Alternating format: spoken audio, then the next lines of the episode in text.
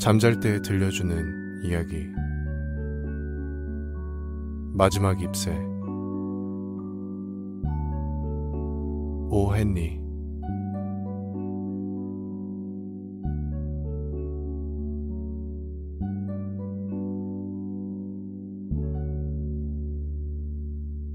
워싱턴 광장 서쪽은 입구도 좁고 여러 갈래의 골목길이 난잡하게 뻗어있다. 사람들은 그곳을 가리켜 플레이스라고 불렀다. 플레이스는 하나같이 기묘한 모퉁이나 곡선을 형성하고 있었다. 하나의 길이 나아가다가 처음의 길과 교차하는 경우도 있었다. 어떤 화가는 이 거리에서 재미있는 사실을 하나 발견했다. 가령 물감이나 종이, 캔버스 대금을 받으러 온 가게 주인이 이 골목에 들어서면 돈을 받아내기 전에 자신이 왔던 길로 되돌아 나가고 있다는 사실을 알게 되리란 점이다. 그날 이후 낡고 허름한 그리니치 마을에 잡다한 예술가들이 모여들기 시작했다. 사람들은 북쪽으로 향한 창과 네덜란드식 지붕 및 다락방과 새가 허란 방을 구하기 위해 골목 이곳저곳을 서성거리기 시작했다. 그들은 6번가에서 백납으로 만든 컵이나 간편한 풍로 따위를 두세 개 사가지고 왔다. 그리하여 이곳에 예술인 마을이 형성되었다. 수와 잔씨도 그 많은 예술가들 가운데 하나였다. 그들은 5월 어느 날 뭉툭한 3층 벽돌 건물 꼭대기에 화씨를 얻고 생활했다. 수는 메인주 출신이고 잔씨는 캘리포니아주 출신이었다. 두 사람은 8번가에 있는 델모니코 식당에서 우연히 만났다. 가볍게 대화를 나누던 중 두 사람은 예술과 샐러드와 신부, 두루마기 같은 소매가 달린 복장에 대해서 서로 취미가 일치하다는 것을 알게 되었다. 그들은 곧 함께 방을 얻고 동거에 들어갔다. 11월이 되자 전염병인 폐렴이 온 마을을 휩쓸고 지나갔다. 덩달아 의사의 손길도 바빠졌다. 사나운 파괴자는 빈민가를 대담하게 활보하여 많은 희생자를 발생시켰다. 비좁고 이끼 낀 플레이스의 미로 곳곳에서 환자들의 신음이 울려 퍼졌다. 폐렴은 아무리 생각해도 기사도를 아는 노신사라고는 할 수 없었다. 캘리포니아의 부드러운 바람 속에 자란 연약한 잔씨도 그만 폐렴의 희생자가 되었다. 잔씨는 페인트를 칠한 철제 침대에 누워서 거의 꼼짝도 하지 않고 누워 지내야 했다. 잔씨에게 있어 유일한 낙이 있다면 조그마한 네덜란드식 유리창 밖으로 이웃 벽돌집 벽을 쳐다보는 일이었다. 어느 날 아침 의사가 잔씨를 방문했다. 의사는 잔씨를 이리저리 관찰하더니 함께 살고 있는 수를 복도로 불러냈다. 살아남을 가능성은 거의 희박해. 한 10%쯤 될까? 의사가 담담하게 알려주었다. 10%란 뭘 말하나요? 수가 어두운 얼굴로 물었다. 살아야겠다는 정신력이지. 그녀는 자신이 영영 낫지 않을 것으로 단념을 하고 있어. 뭐 좋은 방법이 없을까요? 힘이 미치는 데까지 서로 노력해봐야지. 일단은 환자가 희망을 잃지 않도록 주의를 기울여야 해. 의사가 돌아간 뒤 수는 화실로 가서 일본제 종이 냅킨이 흠뻑 젖을 정도로 울었다. 얼마 후 그녀는 냉정을 되찾았다. 죽어가는 잔씨를 위해 무슨 일이든 해야 했다. 그녀는 화판을 겨드랑이에 끼고 휘파람을 불며 잔씨의 방으로 들어갔다. 잔씨는 창으로 눈길을 준 채 조용히 누워 있었다. 수는 화판을 반듯하게 놓고 어느 잡지사에서 의뢰받은 삽화 그림을 그리기 시작했다. 그녀가 그리는 그림은 소설 중간에 들어갈 그림이었다. 잡지에 연재 중인 그 소설의 주인공은 아이다호의 카우보이였다. 수가 주인공의 화려한 승마복과 모노클을 그리고 있을 무렵 낮은 소리로 중얼거리는 소리가 들렸다. 수는 얼른 일어나서 침대로 다가갔다. 무슨 일이니, 잔씨? 잔씨는 눈을 동그랗게 뜨고 있었다. 창밖을 내다보며 그녀는 숫자를 거꾸로 세고 있었다. 12, 11. 그녀는 자꾸만 숫자를 낮춰갔다. 19. 수는 무슨 일인가 싶어 창밖을 내다보았다. 뭘 세고 있는 것일까? 인기척 없는 쓸쓸한 앞마당과 20피트쯤 떨어진 이웃 벽돌집의 벽이 눈에 들어왔다. 밑줄기가 울퉁불퉁한 해묵은 담쟁이 넝쿨이 벽 중턱까지 기어오르고 있었다. 차가운 가을바람이 잎새를 떨어뜨려 해골 같은 줄기가 거의 벌거숭이가 된 채 낡은 벽돌에 달라붙어 있었다. 너 뭘 세고 있니? 수가 물었다. 6. 낮은 목소리로 잔씨가 말했다. 점점 더 빨라지네. 사흘 전에는 100개쯤 있었는데 다 세느라 머리가 아팠지. 하지만 이제는 쉬워. 아, 또 하나가 떨어지는구나. 5 남았다. 뭐가 5이란 말이니? 나한테도 가르쳐줘. 잎새 말이야. 저 담쟁이 넝쿨에 붙은 잎새. 마지막 잎새가 떨어질 때에는 나도 죽게 되는 거야. 3일 전부터 알고 있었어. 물론 의사도 그렇게 말했겠지? 그런 바보 같은 얘기가 어디 있니? 수는 말도 안 된다는 것처럼 강경하게 부인했다. 철 지난 담쟁이 잎새하고 네가 병이 낫는 것과 상관이 있을 게 뭐야. 너는 저 담쟁이에 홀딱 반한 모양이구나. 어떻든 바보 같은 소리는 하지 마. 의사 선생님이 아침에 그러더군. 병이 나아질 가능성은 90%에 가깝다고. 자, 기운 내야지. 수프라도 좀 먹어봐. 그리고 나한테 그림을 그리게 해줘. 빨리 그려다주고 돈을 받아서 환자를 위해서는 포트와인을, 식욕 왕성한 나를 위해서는 포크찹을 사와야겠으니까. 잔 씨는 여전히 창밖을 내다보며 말했다. 또 하나 떨어졌네. 아니, 수프도 먹고 싶은 생각이 없어. 앞으로 겨우 4개, 어둡기 전에 마지막 하나까지 떨어지는 걸 보고 싶어. 그러면 나도 가는 거야. 잔 씨, 내가 일을 끝낼 때까지 눈을 감고 창밖을 내다보지 않는다고 약속하지 않겠니? 그림을 내일까지 갖다 줘야 해. 저쪽 방에서 그리면 안 될까? 잔 씨가 냉정하게 물었다. 내 옆에 있고 싶으니까 그렇지. 수가 손으로 잔 씨의 이마를 쓰다듬었다. 마지막 잎새가 떨어지는 걸 보고 싶어. 그걸 기다리는 것도 힘이 드네. 내가 매달려 있는 곳에서 손을 떼고 어딘지 모르지만 툭 떨어져 가고 싶구나. 마치 저 가엾은 철 지난 잎새처럼. 잠을 좀 자두렴. 나는 베어만 할아버지한테 늙은 광부 모델이 돼달라고 부탁을 해야 해. 갔다가 바로 돌아오겠지만 내가 올 때까지는 움직이지 마. 베어만 노인은 같은 건물 2층에 사는 그림장이었다. 이미 60이 넘었으며 허연 머리에다 턱에는 도깨비 같은 수염이 아무렇게나 뻗어 있었다. 그는 예술의 낙오자였다. 과거 40년간 계속해서 손에 화필을 잡고 살아왔으나 아직도 이렇다 한 작품을 그리지 못하고 있었다.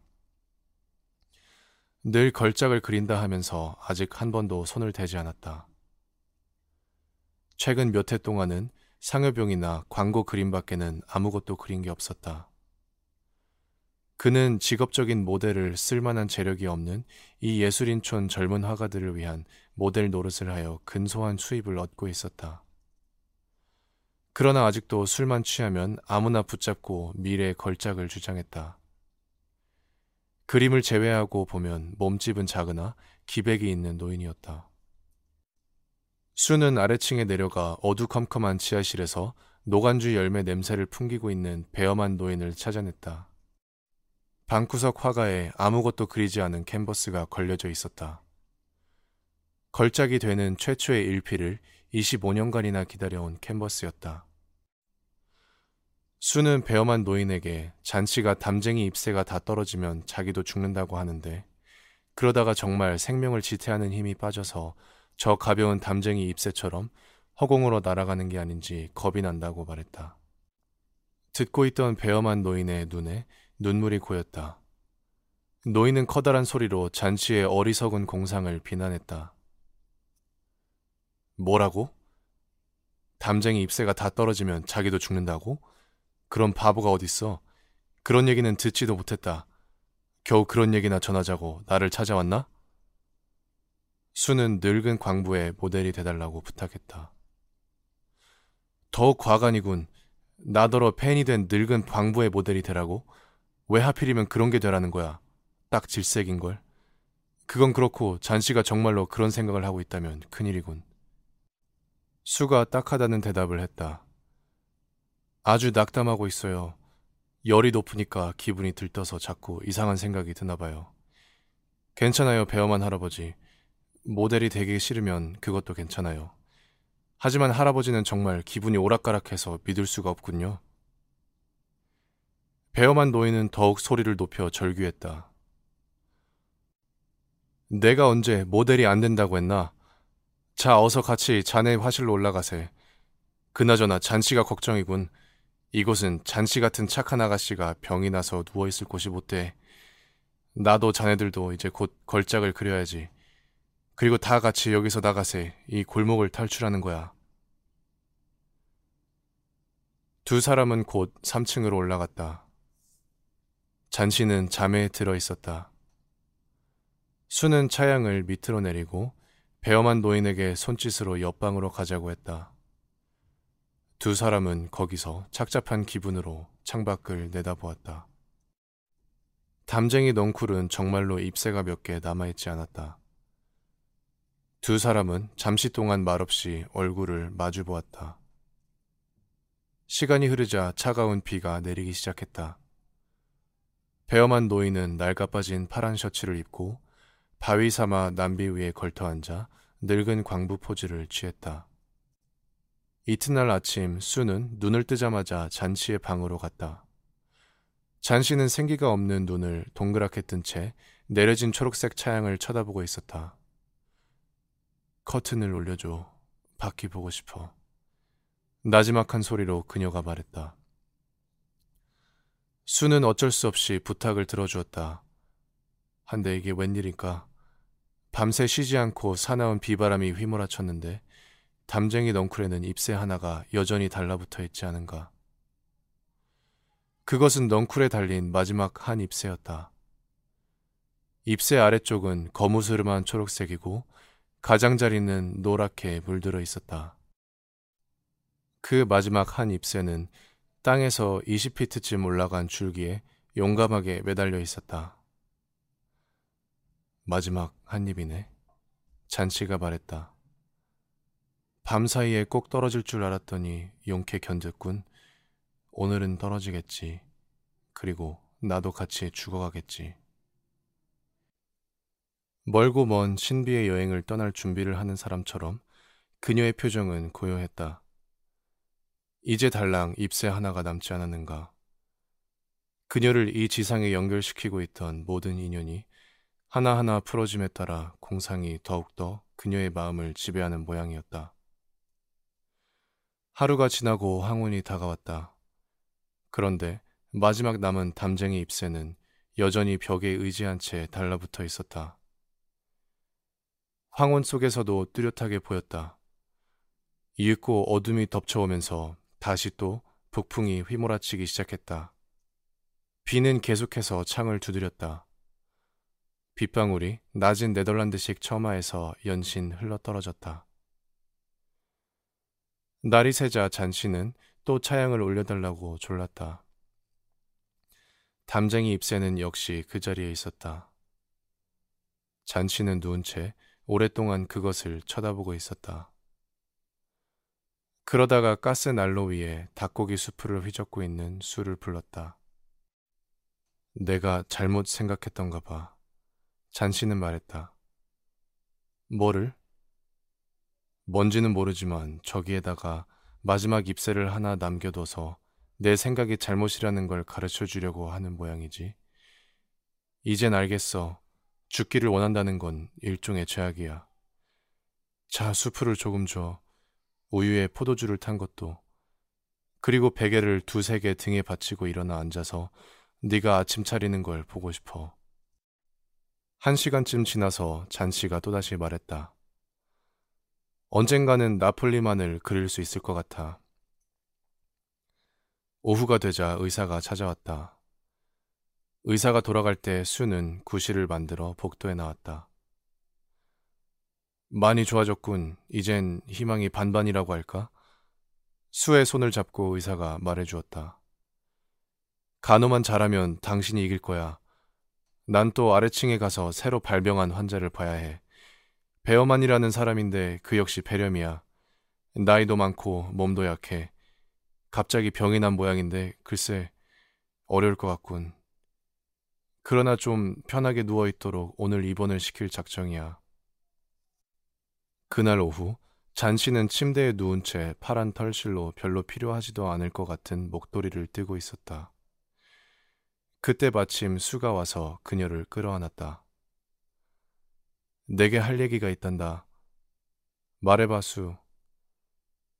아래층에 사는 베어만 할아버지가 오늘 폐렴으로 돌아가셨어. 어제 아침 관리인이 아래층 할아버지 방에 가보니까 신음을 하고 있더래. 구두를 신은 채 누워있는데 옷이 모두 젖어서 온몸이 얼음처럼 차갑더래. 그렇게 비바람이 사나웠던 밤에 어디를 갔다 왔는지 아무도 몰랐다나. 그런데 아직도 불이 켜있는 랜턴, 헛간에서 끌어온 사닥다리, 화필이 2~3자루, 그리고 초록색과 노란색 물감을 녹인 팔레트가 방 안에 흩어져 있더라는 거야. 창밖을 보렴 저기 벽에 붙은 담쟁이의 마지막 한 잎새를 바람이 부는데도 꼼짝도 안 하잖아. 전혀 흔들리지 않잖아, 잔씨. 저게 바로 베어만 할아버지의 마지막 걸작이었던 거야. 마지막 잎새가 떨어지던 그날 밤 할아버지는 벽에다 새 잎새를 그리고 있었던 거라고.